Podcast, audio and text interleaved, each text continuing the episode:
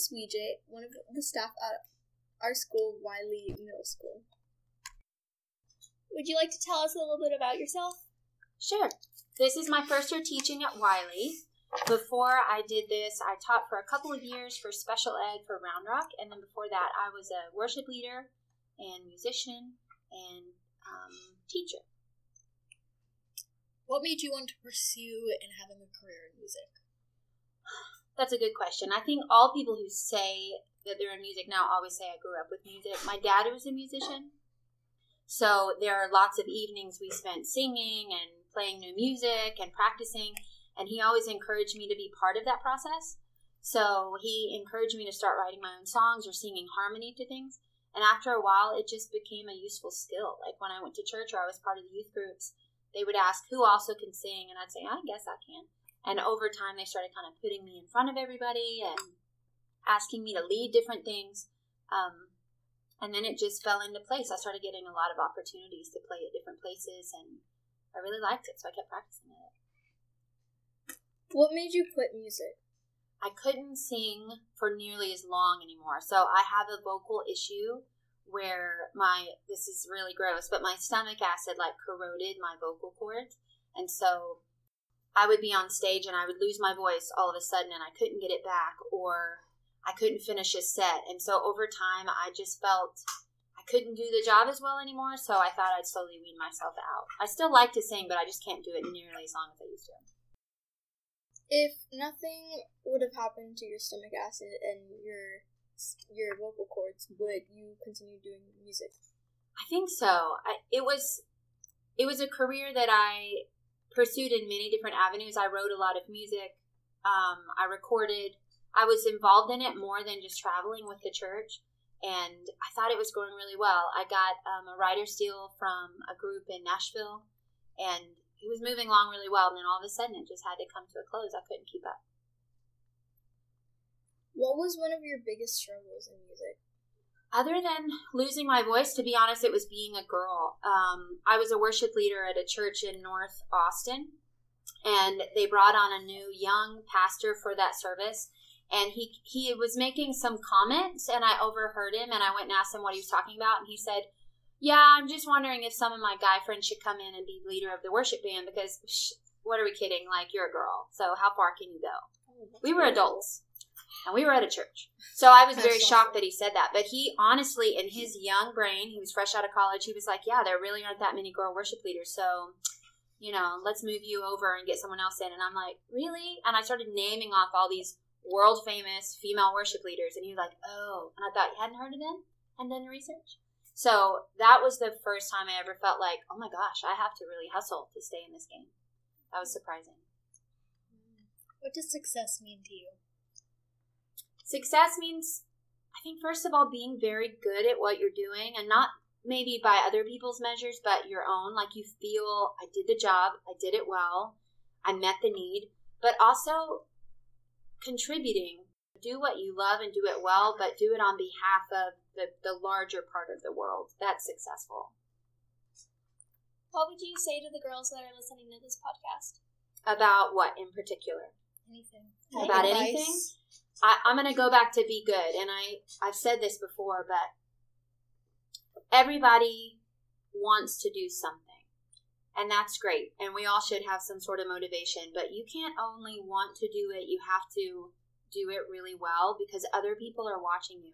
And if they see that you got up there and you just threw something together and it wasn't that good, they're like, "Oh, I don't really have to try." Like you're sending a message in everything you're doing. So whether you're a student you're in Girl Scouts, you're in karate, whether you're a singer, like be really good at it. Spend time on it and be proud of what you're doing so that if other people want to follow in your footsteps, they have an actual bar to hit. Okay, so now we're going to do the group part of our interview where we can just go ahead and ask uh, All right. our interviewee whatever comes to mind. Okay, go for it. My question is how was it the transition from being like a musician to a teacher? I had always wanted to be a teacher. Like as a little girl, this sounds so nerdy, but go with me. In middle school, your age, I remember I had like a corner of my room, like my teaching corner, and I had some stuffed animals. I was obviously very mature for an 11 or 12 year old. I would And do I- that. Here was the thing I struggled with learning in school. And I remember thinking if I pay so much attention that I pretend like I'm going to have to teach this to someone else, like I'm really paying attention because I have to regurgitate all this information, then I learn better knowing I'm responsible for someone else's education. And I, I'd practice that around with my brother. My brother would always ask me, like, so what'd you learn today at school? And if I said, oh, a little of this and that, he's like, well, pay attention tomorrow so you can tell me what you learned. So I started really enjoying taking what I learned and teaching it at a level that other people enjoyed, and I started doing that with my stuffed animals. And so in high school, I had done an internship. In college, my minor was education. I taught for a little while at a private school, and this was all before I got my certification. So it was always in the back of my mind, like, you know, if this musician thing doesn't work out. And I was able to be a musician for about 12 years, but I thought I would definitely teach. And so that's, I went right to it when I couldn't sing anymore. So, um, if you couldn't, if you still could sing, would you still become a teacher? Ooh, that's a really good question. I think I would always want to teach in some capacity. I used to travel around with this group called Sage Ministries, and it, half of it was I was leader of the band, and then the other half was we would do breakout sessions, or maybe I would have to speak about something from the stage, and I was always so energized to do that. Like I love singing, but really being a worship leader, it's about you creating a space for other people to sing. You're not really on focus. It's not just your song. But when you taught, like all of a sudden they're paying attention to you. So I really enjoy that. So yeah, I would have kept that hybrid, that musician slash teacher. I definitely would have kept that. That was a really good question. If you decided to continue being a musician, would you have become a music teacher? You know what? I will be honest that when I lost my voice, I think I really, I don't, I, I stepped away from music quite a bit. And a lot of people encouraged me to do that. They said, why don't you still work on your instrumentation? Why don't you write music? Like all these other variations of being a, a musician. And at the time when I couldn't sing anymore, I just rolled with it. At first, I wasn't like emotionally damaged by it. I thought, eh, oh well, it's, you know, I got something else in the bag. But I think that wasn't accurate. Like, I noticed that over time, I'd be playing a song on the piano, and my voice would just stop up, and I couldn't sing, and I would just start crying. And I didn't want to play the piano because playing it reminded me I couldn't sing with it. Playing guitar reminded me I couldn't sing anymore. And so, maybe at some point I will, but I think there is still an emotional piece. Um, just imagine if you're a star football player and your knee is bummed out. Like, you just kind of are angry about it for a little while, even if you it doesn't show in anger. So I think I should still be responsible with my music talent and I should still move forward. And I think being a teacher would be an epic combination of music and teaching, but maybe I'm not emotionally ready for it yet. So right now I'm teaching math, which is I kind of like music, theory and math kind of go hand in hand, but I should probably open that back up again. So thank you for reminding me. Know, I feel like we should do the, the song now. Uh, you want to do a song? song. Yes! Song, song. We Let's love do vo- songs. voice memo. Oh yeah. All oh, right. I have voice memo. I downloaded. Now I can always have your songs. So I will warn you, like I have Dang to it, now, didn't download it. that maybe in the middle of the song my voice will be cranky. I don't know. I'm not in charge of it. It's okay. So this is a song that I wrote when I was 18. Oh my gosh, that was a long time ago. Many moons ago. And it's just this little song that I was singing over and over in my head. And I thought, oh, I'll go ask my dad if he can play guitar on that. And he came up with the guitar part, and then we ended up recording it on my first album. So it's called Savior. Like I said, I was a worship leader. So lots of Jesus stuff.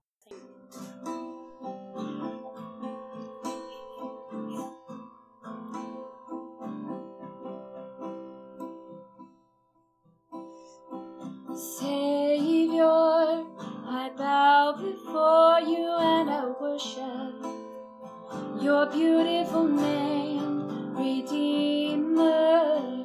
Holy Lamb, you are majestic, and you are always the same. When things all around us are changing, wearing us down day by day. Your steady hand will still guide me into the light and out of the grave. Savior, I bow before you and I worship your beautiful name, Redeemer. Holy Lamb, you are majestic, and you are always the same. When life just don't feel much worth living, all of its purpose seems gone. I remember why my life was given to me. I get down on my knees and give praise to the Son. Savior, I bow before you and I worship your beautiful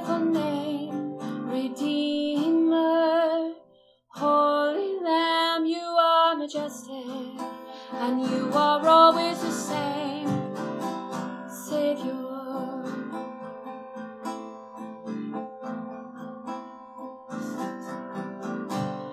Oh, Redeemer.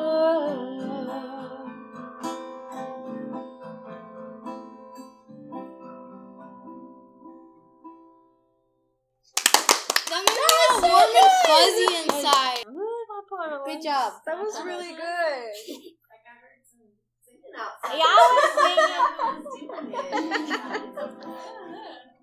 Just for Okay. It's got it. I do have a question. real quick. Yes, ma'am. This is a little personal. and Go for sorry this, but When you hurt your voice, Yes. who was the one person you blamed? I'm probably myself. I thought I had just sang poorly, like used poor um, diaphragm control, and I, I thought that I probably pushed too hard and stressed the vocal cords. And so I was I was really frustrated at myself because I thought, come on, Heather, like warm up better. Don't like I used to do big camps all the time, and I would talk and I would go out and scream like we were rooting for our team, and I thought, oh, you've done it again. But when it kept coming back, even when I wasn't doing those things, I realized like, oh, I think this is my body. Like my body's breaking down. And then when I knew that it was a stomach acid issue and not a like tension on my vocal cords, then I, I felt relief. Like it wasn't my fault. That's when I think I let go of that. Oh, why didn't you do this right? Why didn't you take better care of yourself? But yeah, I, I definitely stressed out about it for myself. I thought I'd been foolish with my instrument, basically. I know a lot of people who um, lost a part of them Mhm. who did blame God Yeah. as such a, a source to be mad at. Well, that's a good question because there was a poem I read in high school, and it's by John Milton, and it's called When I Consider How My Light Is Spent. And actually, we went over it my senior year in our class, and we read through it, and of course, it's a little murky as you're reading. You're like, I, I don't know what he's saying. And he's, it's this prayer, apparently, and our English teacher was describing that he had gone blind, he had lost his eyesight. And so this poem was him talking to God, like, I'm useless now. Like he's a writer. So this was an autobiography. Try again. Autobi. Oh my gosh, why can't I say it? Autobiographical. Woo! Maybe I'm not supposed to be an English teacher, guys. five times five is so much easier than that. Um, where he was saying, I, I was a writer, therefore I needed to see to write, and now I've, I've lost my sight, so I'm useless. And he was feeling angry. So the first part of the poem was him talking to God, like, uh, you know, I don't have any purpose now. But then as the poem goes through, he realizes that God looks at his heart and not his talent. And so if he's still offering himself available to use whatever gifts are left over, then he's still useful. And I vividly remember that. Oh, I'm going to start crying. When I had to quit the job I had, because I was working as a worship leader and I had to quit, I had to go in there and tell him that I couldn't do the job. I felt useless because at that time I had children and I was working and that was my paycheck. But I remembered that poem and I remembered that I wasn't useless, that there would be another way, another talent, and that I would just have to figure out what it was. And it was shortly right after that, my friends were like, You always wanted to teach, why don't you go teach? And so I, I was able to kind of quickly segue over to teaching, and I think that's why I didn't process through my frustration as much because I got back to work again. But that poem helped me not blame God for it. It helped me realize I'm still useful. There's just something else I got to do. You lost something, but you also gained a teaching. There we go. I get to hang out with you guys. it's also, uh, I some of my family doesn't have employment, Uh-huh. and sometimes they're like, I wish I could have an employment so that way I could like get my mind a little clear Yeah. because you're just working and instead of like worrying about things and so on and so forth. Yeah. Yeah, I think getting back to work just keeps your body moving, but dealing with the actual um, thoughts and feelings about whatever circumstance you're in, whether you're frustrated about losing someone or finances or whatever, you don't really deal with that stuff until you stop moving, until you have a moment to yourself. And honestly, I think music kind of helps that. It helps you kind of zen out and get into a space where you can think your own thoughts. But yeah, I, I stay busy most of the time and I don't think about it a lot. I don't pick up my guitar nearly as much as I feel like I should. I think I still need to be responsible with the fact that I know how to play. And I know how to play piano, I know how to play violin and flute, and I just don't. Because when I pick it up, I feel frustrated. But that's on me. You know, I probably need to get over that. I mean, is it just because it brings back so many memories of how Because uh, I lost feel limited. You know, it's Yeah. I mean, think of a, a sports player who can no longer run as fast as they used to. Yeah. They get out there and just kind of trot. You're like, Psh, what's the purpose of doing this? Mhm. I mean, it used to be I knew that I needed to change my guitar strings when they started to sound really bad and I didn't want to play my guitar. And I'm like, oh, maybe I need to change the strings. Like, if it sounded better, I'd want to play it.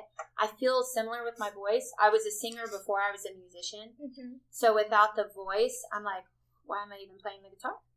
Because it was always used to suit to accompany my voice. Yeah. But I think honestly, the older I get, the kind of more bratty that sounds. I think if someone else told me that, I'd be like, um, you can still practice without your voice. So many people do. But for me, I'm like, mm, mm, I can't play it like I used to, so I don't want to. and the other struggle, and I, we didn't really go into this earlier, is I had a lot of people who wanted to continue hearing the music I was putting out, and dealing with their emotional fallout was really exhausting. Like when people would say, "Well, can't you just go to another doctor?" And I'm like, "Please let it go," you know. not how that Let, works. just let it go. and some people were like, "Well, maybe it's not really what you think," or maybe try this because they were invested. Yeah. Think, I mean, not that I was anybody's favorite band, but think if your favorite band was like, "We're not going to put out any more music," you'd be like messaging them all the time saying you want more of it. And I had to deal comfort a lot of people for my loss, mm-hmm. and that was awkward and weird. I got tired of that, but Thank you, Miss VJ. Thank you. you. Thank you so much for letting us Thank you for singing for us. yes, it was. I posted it on Google Classroom. Did Oh no, you didn't. Yes, I did. Oh,